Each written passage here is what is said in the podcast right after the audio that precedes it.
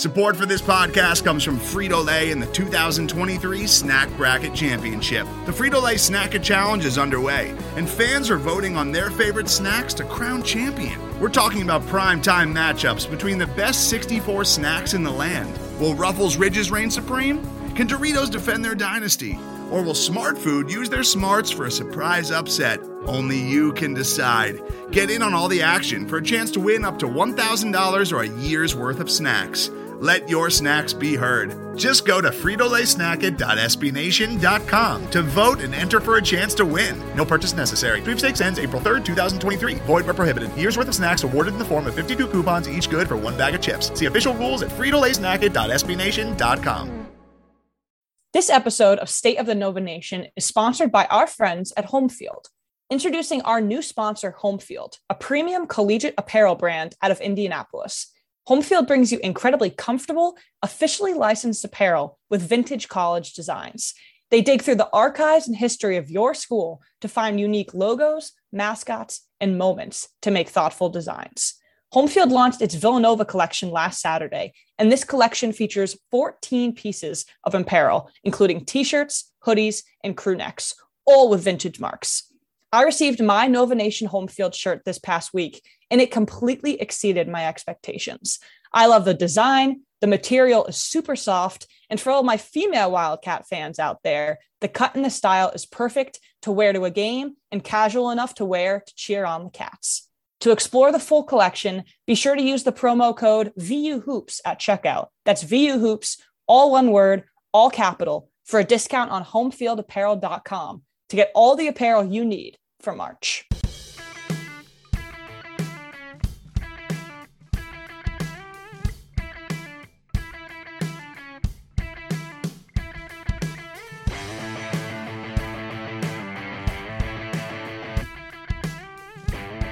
What's going on, everybody? And welcome to another edition of the State of the Nova Nation podcast from VU Hoops.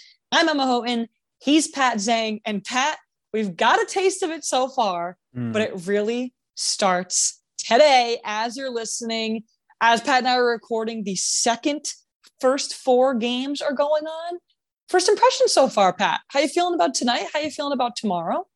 Well, first off, happy St. Patrick's Day as well. Happy as, St. Patrick's Day. Yeah. What a day. What a day today, Thursday is. Uh, it felt really good to watch some NCAA tournament. Uh, cool to see Indiana get the win. Mike Woodson, former Knicks coach, um, coaching yep. them to an NCAA tournament win. We are recording right before the Notre Dame Rutgers tip, which is a game that uh, I'll be honest with you, I'm going to have in the background while we record this because I'm very yeah. excited for that game. Um, Rutgers, Rutgers not, not an easy out. Yeah. Two. Rutgers yeah. is not an easy out. So it just feels good to be back up and running. And it's going to feel even better when all these games kick off with fans, of course, as we did not have from a year ago, or not have um, as much in, in all the areas uh, from a year ago at uh, 12 15 Eastern. Oh my God. I, can, I actually cannot believe it's here. Pat and I were talking about how crazy our schedules are right now. Yeah. And this just it feels like another job, honest to God, having all these games in a good way, though. Obviously. In a good way. Yes. Excited about it. But before we get into everything, if you haven't listened to our episode from Tuesday, make sure to do that now. We do a very general preview of the entire field of 68. We talk upsets, snubs, specific players to watch that will probably become household names. We also do a recap of the Big East tournament. And as we mentioned in Tuesday's episode, Today is all about the South region. Mm. And hmm. today is all about Villanova's specific path to the Final Four. And I think Pat and I are going to make some predictions at the end. I filled out my bracket since we last recorded, Pat. Did you? I did. I did. I, yeah. I, I, can't say I finalized it yet. Okay. Um, interesting. I, will go back. I'm one of those people that's going to tinker with it a little bit, but which I probably shouldn't. I should just do a gut and, and go with that. But I'm excited. So that's that's what I've been um grappling with because I think I had Duke losing to Davidson, and oh, that I was do. very much a gut pick because I'm anti Duke right now. Of course. Not sure if that's the move, but then what? I'm going to be so. How dare you? I'm going to be so mad at myself if I go back, change it, and then Davidson does end up winning, right? So I, I, I don't think I'm going to go back in. I think I'm going to leave everything as I did. And as everybody knows, the more you know about college basketball, the worse you do. Yeah, exactly. Like we're uh, not to say that we are complete experts or anything, but uh, we're screwed. Yep. Yep. That's uh John Fanta has said that best. So funny. All right, but let's I mean, we're gonna start with the South region. I have a fun little way to start this off to talk about how good this region really is. You and I mm-hmm. both agreed that the East region with Baylor and UNC and UCLA and Purdue and Virginia Tech and Kentucky is probably the strongest, toughest region. And I, we I love you that, threw UNC in there like I wouldn't notice. Yeah, just to mess with people. Never know. Marquette, excuse me. There you go. Thank um, you. Yeah, Pat and I were not too upset with Nova not getting the Philly path because of how tough that region is. But to give credit to the South region, for better or worse, the South region houses the Pac 12 champion, mm-hmm. the Big East champion, the SEC champion, the AAC champion, and Illinois, who won a share of the Big Ten regular season title. So there is a fair share of uh, some championship DNA in there if you're picking up what I'm putting down. You also left out CAA champion Delaware how that was actually very rude of me. I'm yeah, sorry. I'm, I should I should I'm disappointed in you. I'm very disappointed in you. No, you're listen. Eh, I'm glad Villanova is not in the East due to kind of the the nature of that bracket and how rugged it is. When I look mm-hmm. at the South, though, I don't think it's the worst draw in the world. And why I don't think it's the worst draw in the world is because it's very top heavy. And what mm-hmm. I say about that is, yes, Arizona is an awful draw you could say that Arizona and, and Tennessee, to their point as a three, might just be the team, the two teams playing the best basketball going into the tournament right now. And they both find a way into Villanova side of the bracket. But I can't say I'm overly freaked out by Illinois in there as a four. I, I look at the the six is Colorado State, which is a good team, but not a team that I think will give you nightmares. And Houston, Houston's good. I actually think Houston's better than a lot of people give them credit for. They're a hard luck five. Extremely underrated. They're yeah. a hard luck five. But if things go well, they're going to have to play Arizona before there was mm-hmm. even a potential game against Villanova. So all that said, I don't think it's a terrible draw, but yes, you have to understand Villanova has potential matchups against Arizona and Tennessee, which are whew, those are some damn good basketball teams. Quite literally the worst teams to face right now. Mm-hmm. I, don't, I don't think actually this is obvious to me. There's no team hotter than Tennessee, and Arizona has just been this juggernaut all yes. year long. They are they the are they the favorite right now? It seems like a lot say, of people are picking Zona to win the title. I haven't looked at it, but of everything I've listened to and read, all the experts are picking Arizona. Mm-hmm. I, I do think I'm kind of liking this for Gonzaga. Yeah. Kind of liking that they're almost the underdog going in because I do think that they deserve that title. Oh my God. But yeah, being in the same region as Arizona is tough, but saying that it's top heavy is the perfect way to put it because once you get past six, seven, I'm feeling pretty decent about Villanova's chances. Yeah, there are some worse brackets up there with, with, you know middle teams i'll say yeah. that you would have to go through especially just look at the east you know texas virginia tech st mary's indiana even the, the unc marquette um, as i pick on the east with just how stacked yeah. virginia that, tech is an 11 which yeah. is bogus it, yeah all I'm trying to say here is yes, there there is no such thing as an easy path in the NCAA, NCAA tournament. It does not exist, and it sure as hell doesn't exist for Villanova and, and the opponents they'd have to go through. But it could be worse. Yeah. So I think we should save our ceiling for Villanova until the end of this episode. Build a little, a little bit of suspense, if you will. Um, I have some specific stuff on Arizona if we want to talk a little bit about how good they actually are beyond just us saying it. Really, really so, good. so, like I mentioned, Pac 12 tournament champions, also the Pac 12 regular season champs. I'm very curious to see how the Pac 12 does in this tournament because They've had some mixed bag results over the past couple of years, but Zona is 15 and 2 in quadrants 1 and 2.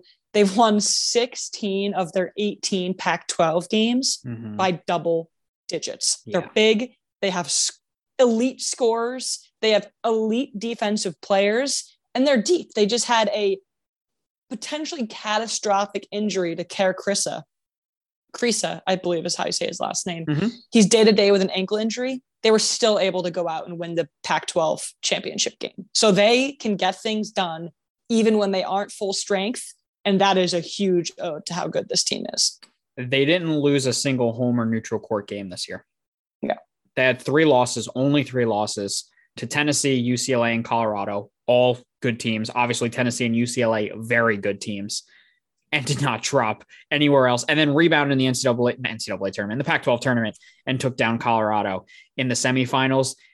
Uh, what I look at with Arizona too is they're one of the most fun teams to watch this mm. year. They play beautifully, which is funny because it is such a it's a style contrast from what Villanova does. Not to say Villanova plays ugly, but we know Villanova plays slow. They try to grind you out and win with defense so and all those things. Yeah. Arizona has the eighth highest tempo in the country, the fourth shortest possession length in the country. And all that said, they're the fifth best offense in the country on top of it. They come at you. And not only do they come at you all game, they make a lot of their shots.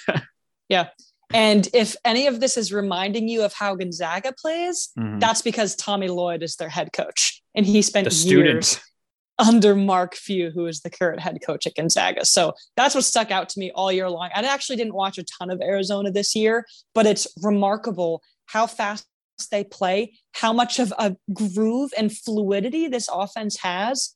And they don't turn the ball over. They nope. don't make stupid mistakes. They are they have they lead the nation in assists. I'm reading that right. They lead the nations in assists and assists rate. Mm-hmm. So their mm-hmm. offense is the absolute off opposite of stagnant. There is always something going on when you're watching Arizona. And I think to give if, if Villanova does end up facing them, there are ways to win the tempo battle because they haven't really been pushed by a slow team all season long, but it's going to take a lot to take control of that pace for sure.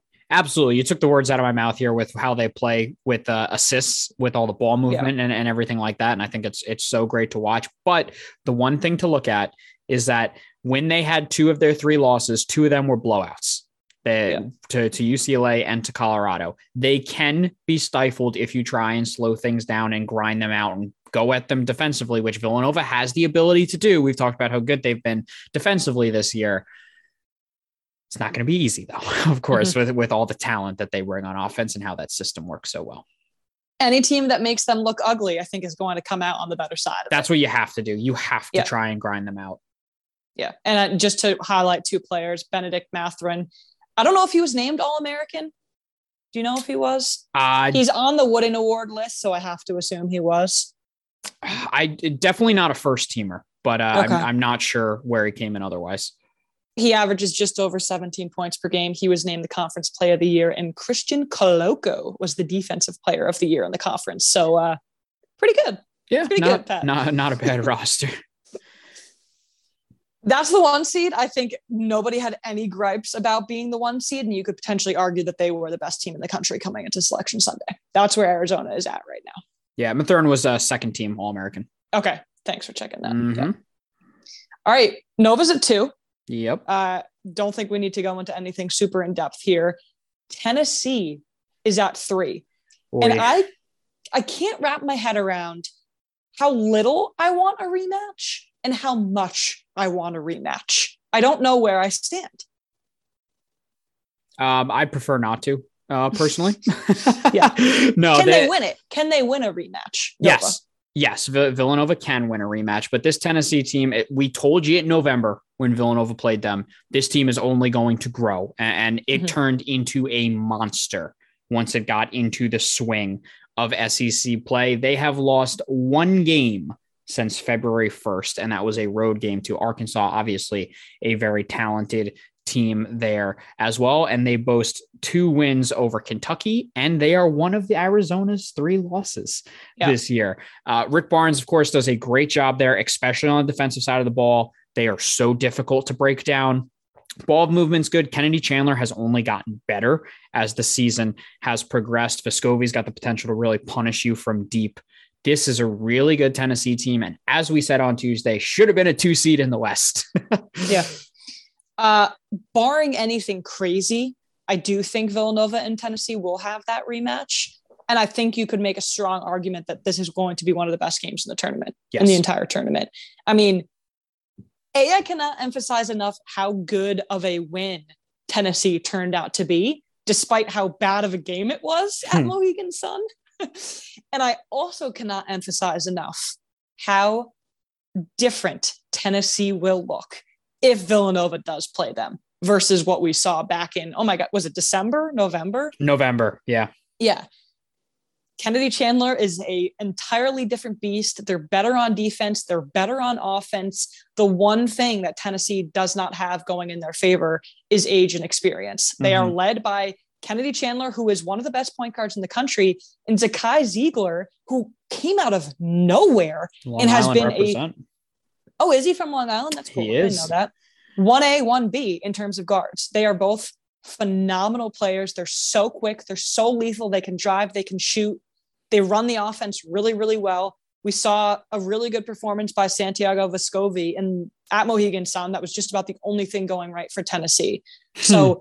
again, as much as I don't want to see Tennessee, I do think this is such a good matchup because these teams are, are they just, it's such a good matchup for each other. You're, you're scared of the size of Tennessee but you also would love to see Collin Gillespie just take Kennedy Chandler at the point guard matchup.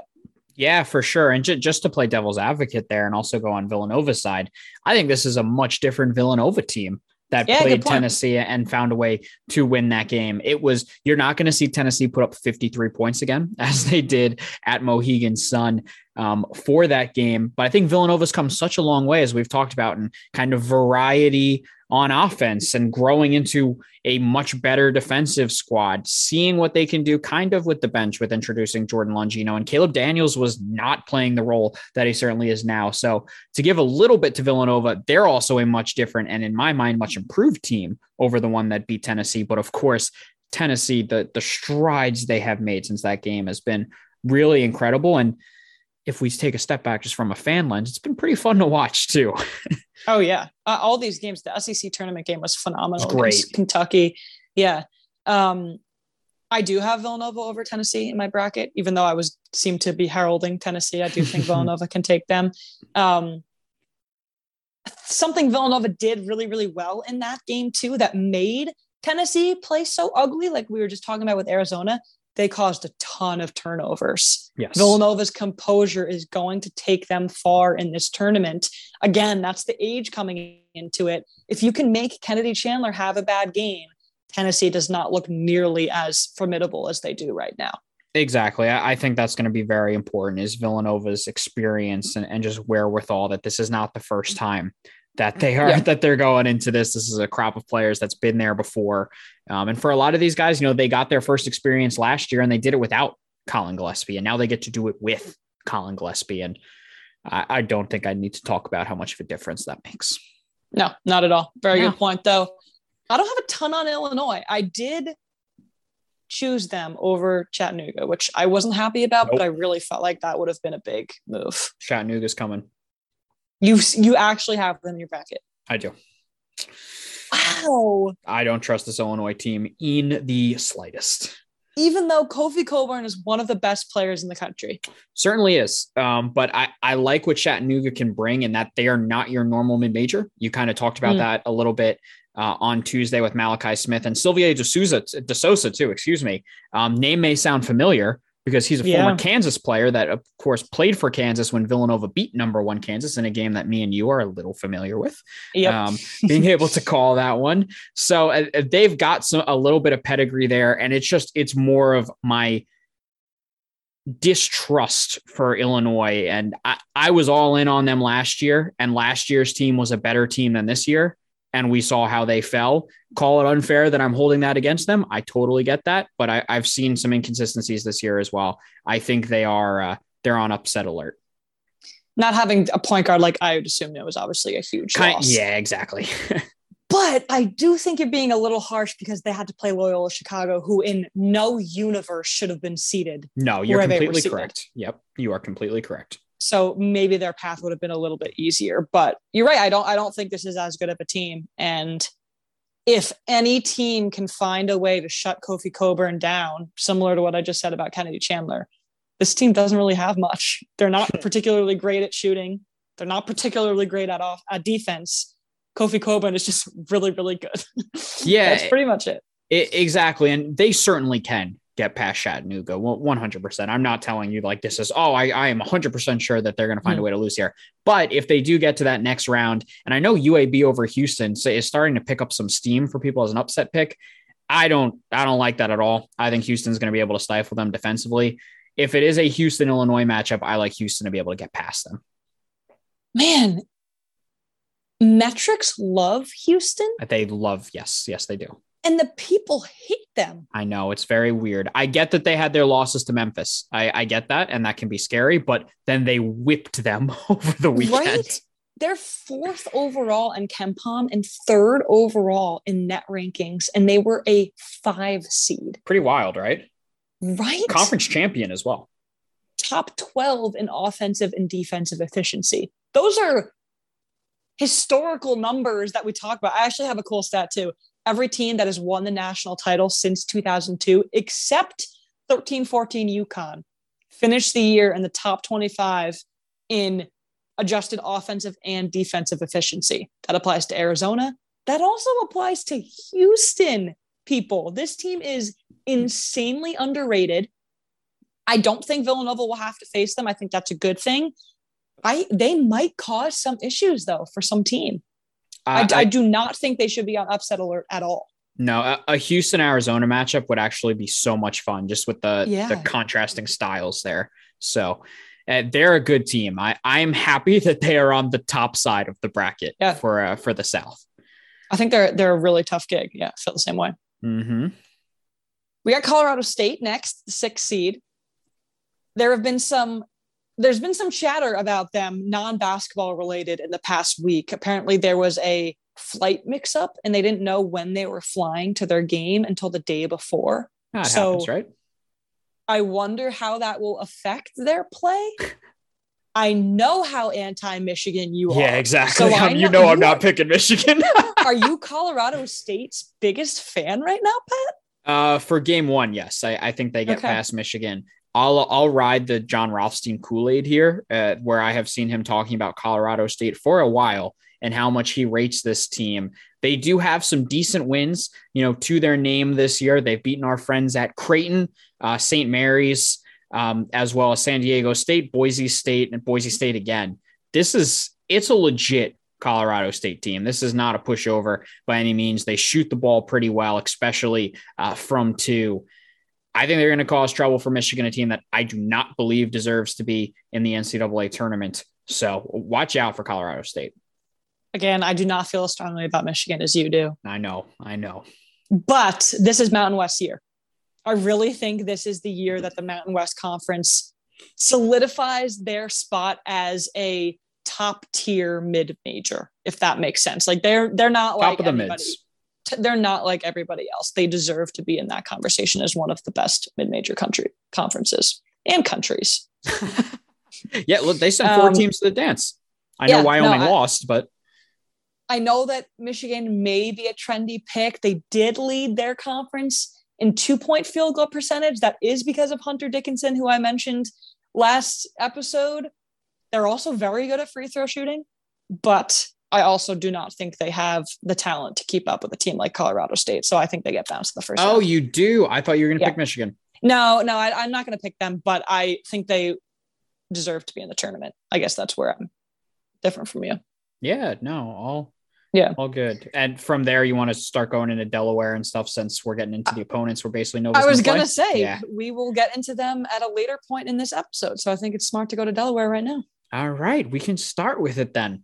So, kicking things off, as everyone knows at this point, the Villanova Wildcats at 26 and 7, your Big East champions, will be playing Delaware 22 and 12, your CAA champions, on Friday at 2:45 Eastern in Pittsburgh. What to look at here for Delaware? Delaware lost their last three games of the regular season, fell to 10 and 8 in conference and a five seed in their conference tournament before going on that run to make sure that they punched their ticket to the dance, including a win over number one seed in uh, in the CAA, Towson, which I think most people assumed Towson was going to get here and be the representative from the CAA, but of course Delaware able to find a way to stifle them on defense, beat Drexel and UNC Wilmington as well on their way here. And interestingly enough, they are definitely playing some of their best basketball right now. The largest deficit that they faced in their three games in the conference tourney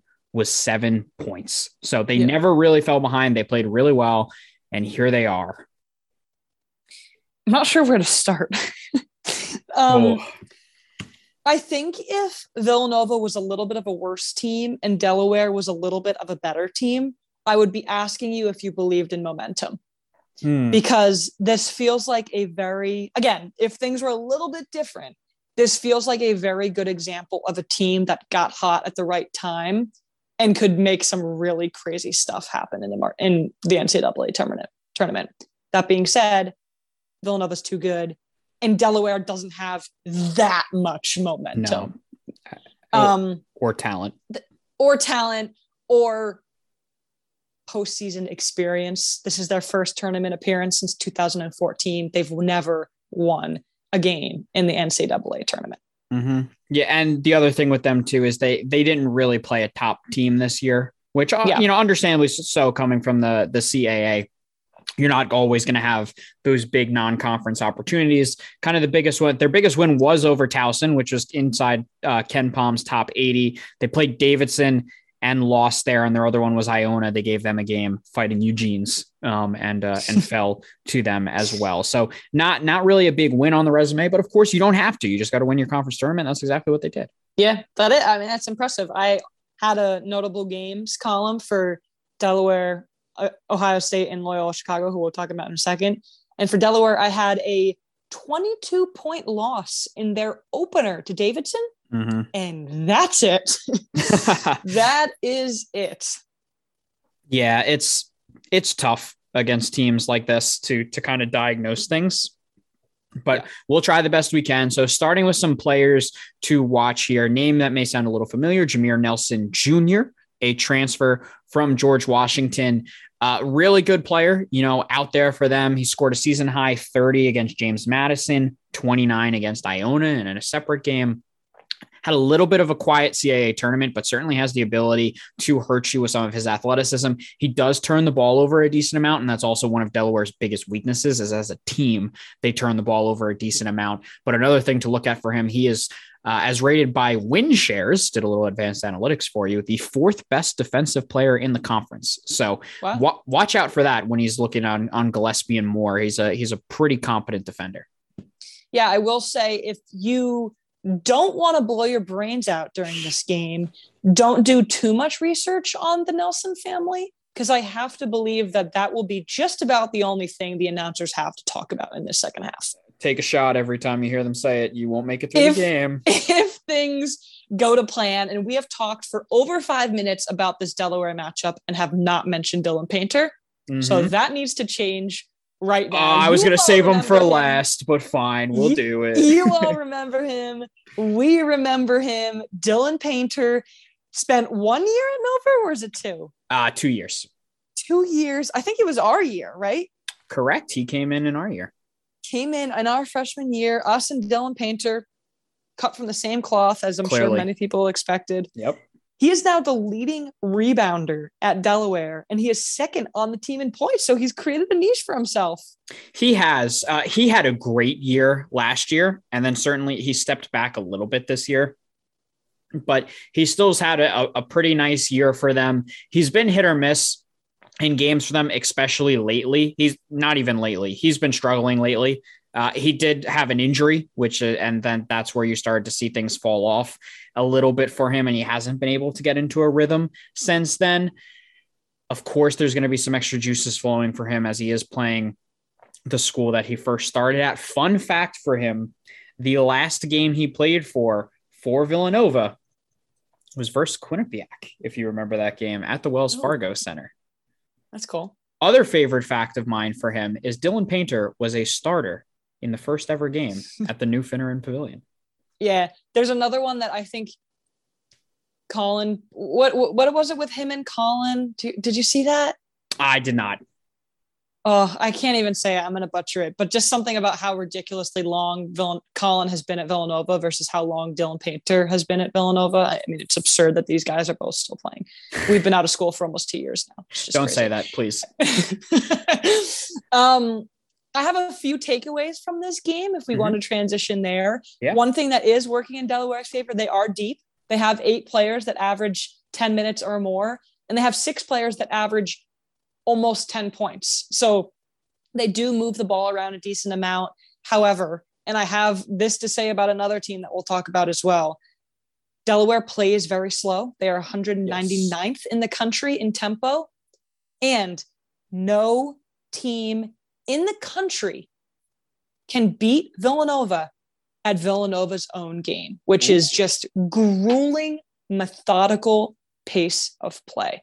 There is no chance you can beat Villanova if you want to play slow. And that's why I think Delaware has no chance. I like it. Another player to look at for them, Ryan Allen, uh, three point shooter, takes over 50% of his field goals. Uh, field goal attempts are from deep, but then looking at this Delaware team, kind of going through it, they don't play very strong three point defense. And mm-hmm. we saw from Villanova, especially against UConn, when they are on, they can certainly hit from deep with uh, Moore Gillespie and Daniels. As I stated before, they turn the ball over a, a, pretty decent amount. And then what leads into Villanova's game here as well, they're not a big team. I believe Dylan Painter is their um, biggest player on them. And we know that he can have some athleticism challenges as well. So I don't think he's going to really have, or Delaware as a whole are going to be able to really go inside and exert themselves there. So it gives Villanova two options. And I'm honestly not even sure which one Jay is going to go with. This game, it will lend itself more to if Eric Dixon's going to be on the floor because they mm-hmm. don't have to go small to try and exploit something differently and see what Dixon can do, say in a painter matchup. Or they can just stick with what's been working, which is going small, kind of match up man for man with Delaware and go out and try to exploit that pretty poor three point defense. I would love to see the former I would mm. love to see Dixon get some minutes underneath him. It's funny because they're not Delaware's not big, but 50 over 50% of their points come from two pointers. From two, right? Yeah. So so they don't have a lot of options. They're not that great inside. They're worse though from beyond the three-point line. So I think this is a really, really good first matchup, honestly, I think we both think that this one won't be particularly close, but Eric Dixon can get some confidence back underneath him on the offensive and defensive end, which I think he really needs after his past couple of games. Again, he was dealing with that illness, but this could be a nice reset for him. I think the perimeter defense will have to stay fresh because the next few opponents that Villanova will face if they get past Delaware will be much better from three point range. Yeah, quite simply, it's a game Villanova has to win. Um, and yeah. they have the talent, they have the coaching, you know, they have the system put in place, and they have the stylistic even advantages here where uh, Villanova just quite simply has to play their normal game and they will come away with a win. You got double digit win? Yes, I'll say that begrudgingly. Why begrudgingly? Because I get scared come March. Yeah. I, I, I confidently think they're going to win by double digits. Okay. Okay. All right. They, they should. Be, I believe they're blasphemous if they don't. I yeah. believe they're a 15 point favorite. Yeah. I don't know if I would take that but I do think they'll win by double digits. Okay, we can go from that. Spreads scare me, Pat. I am so scared of spreads. That's the fun part. yeah, right. All right. Before we then get into a potential second round matchup, we do have some exciting news from our sponsors at 19nine. 19nine creates original designs tailored to the nostalgia of the epic moments in college basketball history. They celebrate the eras, players, coaches, and the rivalries that make college basketball the sport we love. And speaking of rivalries, check out the apparel collection from 19nine of Villanova University and the University of Connecticut, straight off their matchup in the Big East semifinals. 19nine restocked your favorite apparel and added new vintage items. So go to 19nine.com. That's numbers 19 and the word 9, all one word.com, or follow the link in the description to grab the nostalgic gear you need.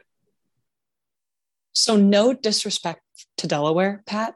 Mm but now we get into the fun part. I say be careful. Don't tempt fate. True, I won't, but I am very excited to talk about the potential 7-10 matchup that will Villanova will face if they get past Delaware. And that's 7 Ohio State or the 10 seed Loyola Chicago it's a really good game. First off, yeah. I, am excited. The 7 10 matchups are normally pretty good. And this year, I honestly think they are phenomenal because we have this game, which is a good one. Michigan State Davidson is just chef's kiss. Um, going to be very good.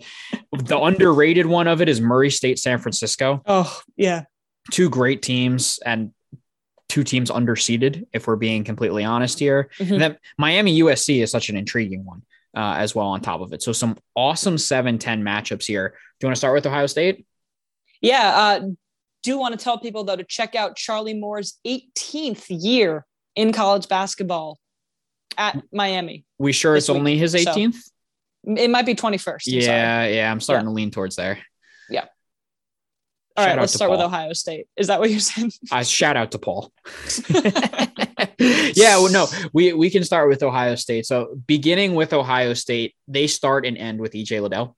That is mm-hmm. the simplest the way EJ to put Liddell it. show. It truly is, and so much so that EJ Liddell, as ranked by KenPom, is the sixth best player in the country this season. Wow. Yeah, so he has been all over it for Ohio State. This is a team that can be explosive on offense. They have multiple shooters. They have five guys coming in that shoot 36% or more, three guys that shoot 40% or more from beyond the arc. So they can certainly hurt you from deep. The biggest thing with this Ohio State team is over their last 13 games, they are 6 and 0 when they shoot better than 48% from the field. Mm. They are 0 and 7 when they do not. The last time Villanova allowed uh, 48% or more from the field was Providence Part One, in which, of course, Villanova won that game. So it doesn't happen very often. Nail biter yes. win. Yeah. Interesting. I love all that. I will add talking about how much this team relies on EJ Liddell, which I don't necessarily think is a bad thing. I think a lot yeah. of teams rely on one player. Stars help. Yep.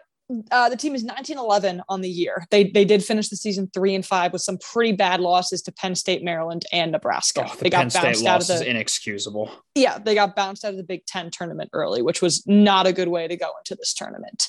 But 1911 on the year. There have only been four games all season long for Ohio State where EJ Liddell or another really good scoring guard, Malaki Branham, have not been the leading scorer. Mm. So you talk about dependency on a player, and then you talk about EJ Liddell leading scoring literally almost every single night. The most remarkable thing is that he only averages 33 minutes a game. Yeah. I don't know how he doesn't average 39. That's a some credit to the coaching staff and how they're able to distribute these minutes. But if Nova can eliminate EJ Liddell, this team is nothing. Not many teams have been able to do that, but mm they are so one dimensional when it comes to his scoring. And they are an incredible three point shooting team. And that's why Villanova cannot give anything up against Delaware because they have a huge matchup to prepare for if it is Ohio State that makes it through. Yeah, so I won't go as far as you as to say it's only focused on EJ Liddell because they do have other guys that can hurt as I was going from deep. But yes, Liddell is certainly you know, the guy to key in on here. Uh, consistency, I feel like it's something we bring up with a bunch of teams. Ohio State has really struggled with that this season. Uh, what I look at it, part of why this team is where they are is they don't force turnovers on defense. Add that into Villanova's kind of ability to not turn the ball over as well on offense, and I think that Nova is going to have a, you know plenty of possessions and plenty of chances if they were to play Ohio State mm-hmm. to hurt this team. And interestingly enough, as well, they are not a good rebounding team. And and Villanova is a better rebounding team than I think a lot of people give them credit for. And I wonder if you start to, or not start to, if you see that shine through um, when these teams, or not win, but if these teams do play each other, Ohio State, especially offensive rebounding wise, is 150th in the country when it comes to that. And defensively, allowing offensive rebounds, they're 207th in the yeah. country in it. So you think about guys like Dixon, like Slater, like Samuels that are good offensive rebounders, find a way to, you know, get down to it. Hell, Gillespie's a good rebounding guard. Mm-hmm. And as well, I think Nova's going to have some opportunities here by A, not turning the ball over and B, some second chance possessions that they would be able to, uh, to go on a run here to put Ohio State away. Yeah, Nova's so good at at rebounding, and it's because of those guards that people just don't talk about. I don't know if I would go as far as to say offensive rebounding is a strength of Villanova's, mm-hmm. but it's not like Ohio State is going to be particularly huge in the paint. They're not a huge team. Liddell is six seven. The offense runs through him. I, I don't know. So They're the 13th ranked offense in the country, according to KenPom. Yep. And they're the 130th ranked defense. And that's what gets Is them. there is there a team that has that much of a difference? It- does it come down to consistency? Like I saw that and had to double check multiple times because it's absurd to see a team that is that good on offense, just a few points away from Villanova, but that bad on defense and still be even a seven seed in the tournament. it's uh it's difficult to to be able to do that. I'll give you another example of a team that's like that is Davidson is 11th in the country in offense and 147th in defense. yeah, it's so, bad. It's it's it's a weird combination. It most certainly is. Um, you can see it on the flip side too between defense and offense. Mm-hmm. But uh, as you can tell, when there is such a discrepancy, it can it's difficult to be able to come out there and bring the same thing every night.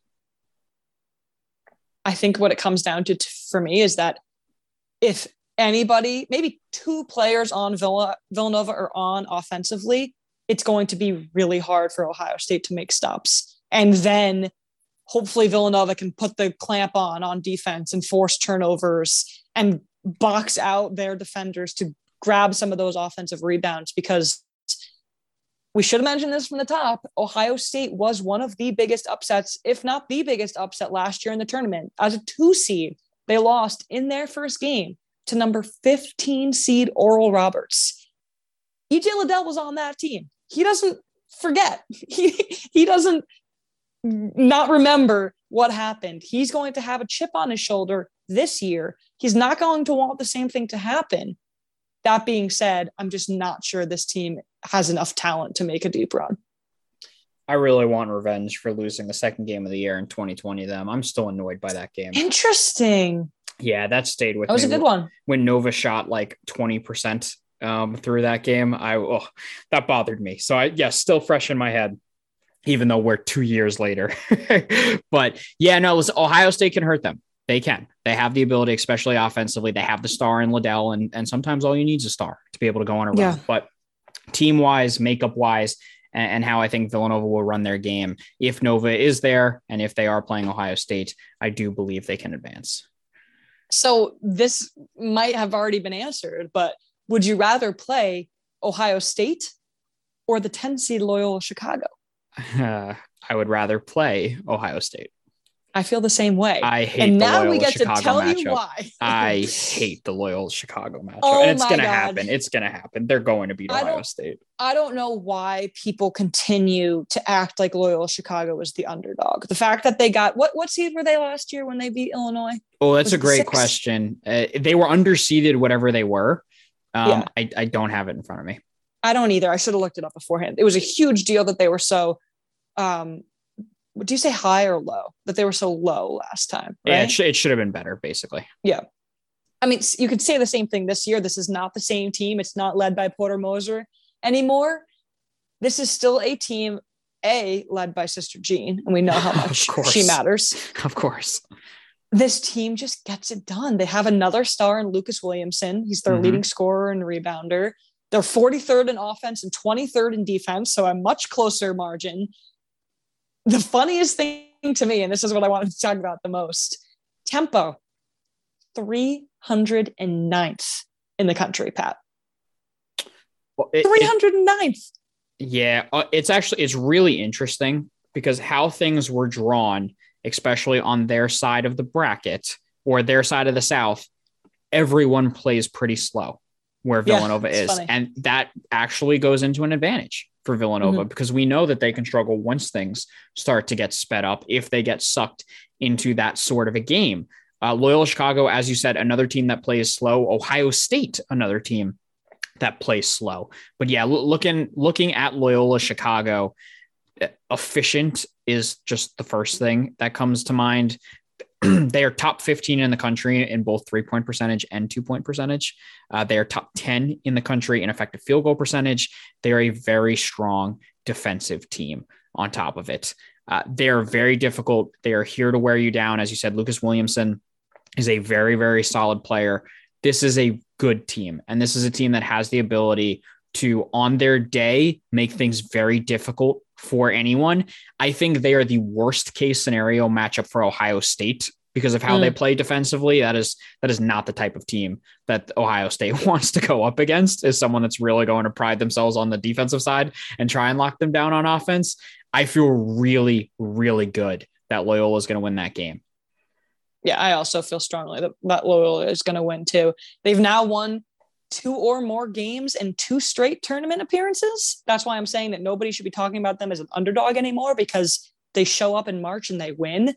The one thing that you can't say they do is beat really good teams in the in the regular season. And that's not them specifically, it's their conference. They're 3 and 2 in quadrant 1, 5 and 4 in quadrant 2, which is not great, and they're 7 and 1 in, in Q3. So they just don't have any resume wins that for a team like Villanova specifically, that's what we talk about all season long. How big these wins are in terms of what the selection committee is going to think on selection Sunday. And that is Loyola Chicago's biggest disadvantage. That's their biggest weekend weakness. They just haven't played on that level. That being said, I don't think we see a different version of this team because they can't live up to the moment. You and I both feel strongly that they're going to beat Ohio State. Credit to them though, they beat uh, Tony Stubblefield's Death Star in DePaul uh, in December. So just wait when until, they were hot. Yeah, when so they just, were hot too. Just just wait until that thing gets fully operational. Um, and they did. Yeah, exactly. they did beat San Francisco. Also to give them credit. Yeah. San Francisco is really really good, but no, they don't have that kind of big name type win. They did lose to Auburn and Michigan State when they played them earlier in the year. But yeah, I by like single what, digits though. Yeah, I, I like what yeah. Drew Valentine's doing.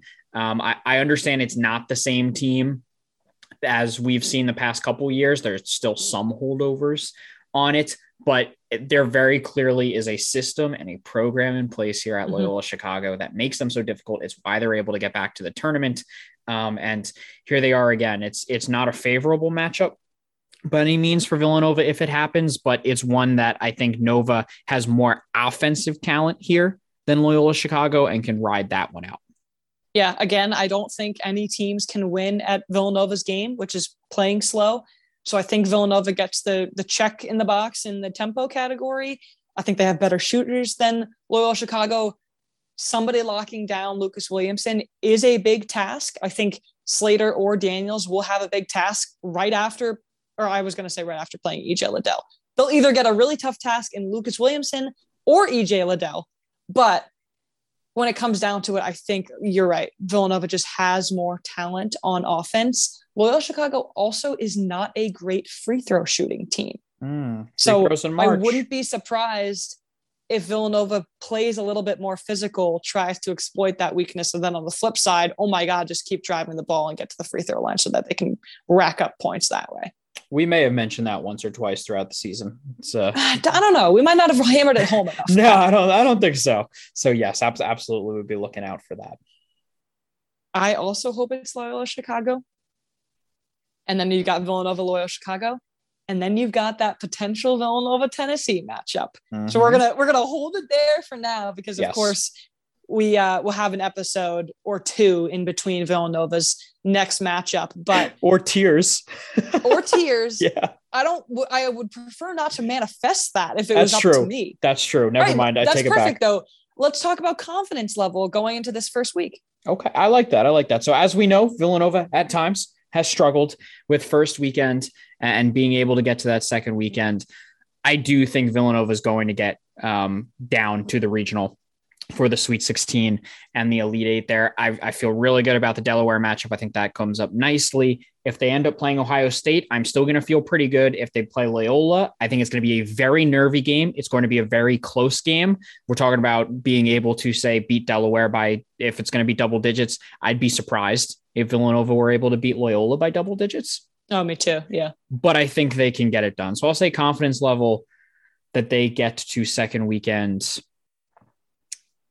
seven out of 10. Okay, I was gonna say eight. That's okay. much more optimistic than you usually are. Well, thank you. you. It's you know St. Patrick's yeah. Day, like I said, feeling feeling good. NCAA tournament probably gonna screw us so hard.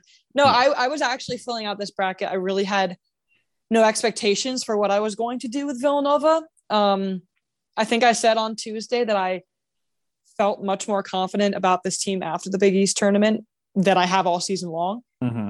And then all of a sudden, I'm in the Sweet 16, and then I'm in the Elite Eight and sneak peek, I had Arizona and Villanova. I had Arizona winning, but there is a chance Villanova makes it to the Final Four. Uh, I'm yes, I certainly would not rule out the possibility with how things go that Villanova get to the Final Four.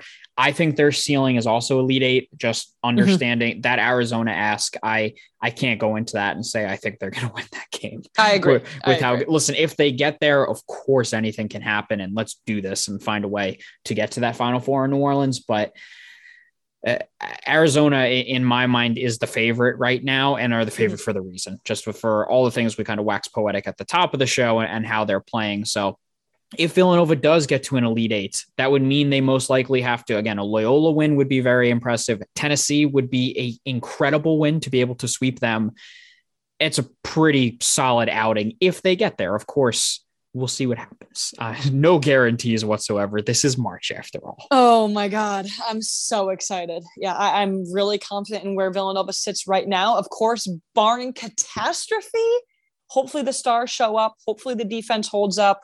Hopefully they're able to make it to the free throw line. Again, take a shot every time you hear the announcers talking about how good of a free throw shooting team Villanova is. Maybe you've already been been taking shots because of how much we talk about it. exactly couldn't blame you for. Play that play that Hopefully, game on Friday. To free throw shots. Um, Jameer Nelson's dad, yep. and did you know Dylan Painter went to Villanova? Dylan Painter, love it. All yep. three. You're going to be on the floor by the end. Exactly what you need on a Friday afternoon. yeah, exactly right. Two forty five game. hopefully that game is smooth sailing, and then uh, we get into it. And it's so funny because I, I love the point you said about all these teams being slow. All these games are going to be so painful. Oh my god! Every single game we are going to be so emotionally, physically, and spiritually exhausted at the end because they're all going to be rock fights. Yeah, I'm I'm ready for the noise complaint to be filed against me. It's yeah. it's, it's, it's that time of year. Um, so you know, no, it's it's gonna be fun. It's it's the best time of year. I'm so excited for this thing to kick off later today as everyone listens to this. And Nova's here, and eh, we talk about an Elite Eight and, and, you know potential there, Sweet Sixteen, whatever is. Can never take for granted the fact that this team has made nine straight NCAA tournaments yeah. and has been a one or two seed. And I had the number and I've lost it, but has been uh, you know towards the top of those seeding in a lot of them. So the the run that Villanova's been on is incredible. Nothing is guaranteed, of course. Let's just enjoy the ride here. But as you said, I, I do feel good about this Nova team coming off of a Big East tournament win and. Let's roll. Let's march Nova.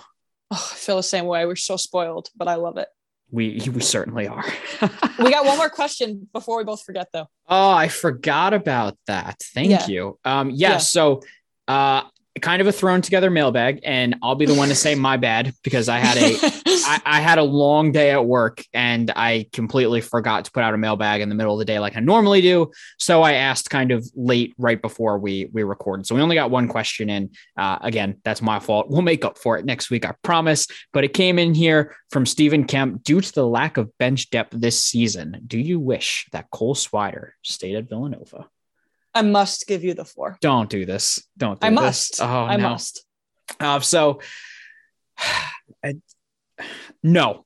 Um, let's just go simply here with, with no. I he did not fit the system. Um, it, it did not make sense, especially with how much Jay values defense and, and what he's looking to do there. I, I don't think Cole Swider would have made really any impact on what Villanova's done here, especially we talked about all the strides this team has made with defensively and how athletic they are on the wing with the Samuels mm. and Slater, which would not have been the case if Cole Swider was out there and doing minutes. I understand it's great to look at it and see that he, oh, he scored 36 against UNC. Remember that performance against Florida State at Barclays wasn't that great.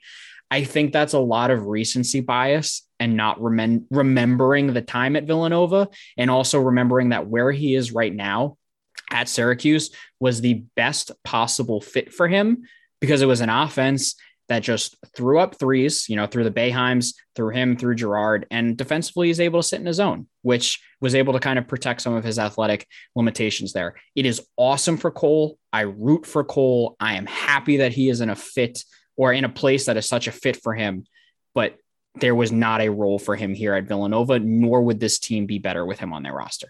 End yeah. scene. Very well said. Very um, slow claps. Very, very well said let's talk about how good it is that he did find the literally perfect system for him. He did. I, mean, I know some I know some Syracuse fans who are huge Cole Swider fans. He's been lighting it up at times this year. I think it's very impressive. Again, all they do is let him shoot and not play defense, which is exactly what he needs. Mm-hmm. Let's not forget, um, yes, how much of a liability he was on defense, and that at this point he would be the body that would give the starter some rest. But I don't think we should go about um, fantasizing about what else he could bring besides that. no, no, same, yeah. same here. I I like where the bench is going if Jay Foley trusts it with a Daniels and Longino kind of two coming off the bench there. I yep. I don't think Cole Swider would have added too much to it. Seven to ten minute range for Longino. That's the sweet spot. Get it done, Jay. play, play the man, play the man. But yes, yeah. we we're here yeah. And Pat and I mentioned we, we both have crazy schedules right now. Yeah. We won't be as in tune to the game as we both would like, obviously. So let us know what you think mid game. Let us know what you think about Villanova's ceiling. That's something that we're really curious mm-hmm. about. Your bracket thoughts, your thoughts on the South region. Obviously, during Delaware, obviously during the Ohio State Loyola Chicago game. Reach out to us, tell us what you think. This is the best time of the year for all of us. We're so excited. Thank you to everybody who listened to our episode on Tuesday. Thank you to everyone who's listening right now. Make sure you subscribe so you can hear the rest of our episodes. And hopefully, Pat, knock on wood, we will be having happy episodes next week. Let's hope so. Let's hope so. Yeah. And feel free to, to tell me about all the things I said wrong here with my bracket picks as I uh, oh, went yeah. through some oh, matchups. God. Davidson over Duke, people. Believe it. Yep. Believe it. Um, but no, yeah, the 245 game on a Friday didn't really come in clutch for us and our work schedules. No. So yeah, no. but we'll we'll make the best of it that we can. We'll we'll put it yep. that way. But As always. Exactly. But all right, that'll do it for us here on the State of the Nova Nation presented by VU Hoops. Be sure to check out vuhoops.com for plenty of articles to get you all set for all the madness that is about to take place. As we said, happy St. Patrick's Day. Be sure to subscribe to the show. Follow us on Twitter at SONN Pod and leave a rating. We will be back at it on Tuesday to recap all the action from this upcoming weekend and Nova Nation, that's a wrap.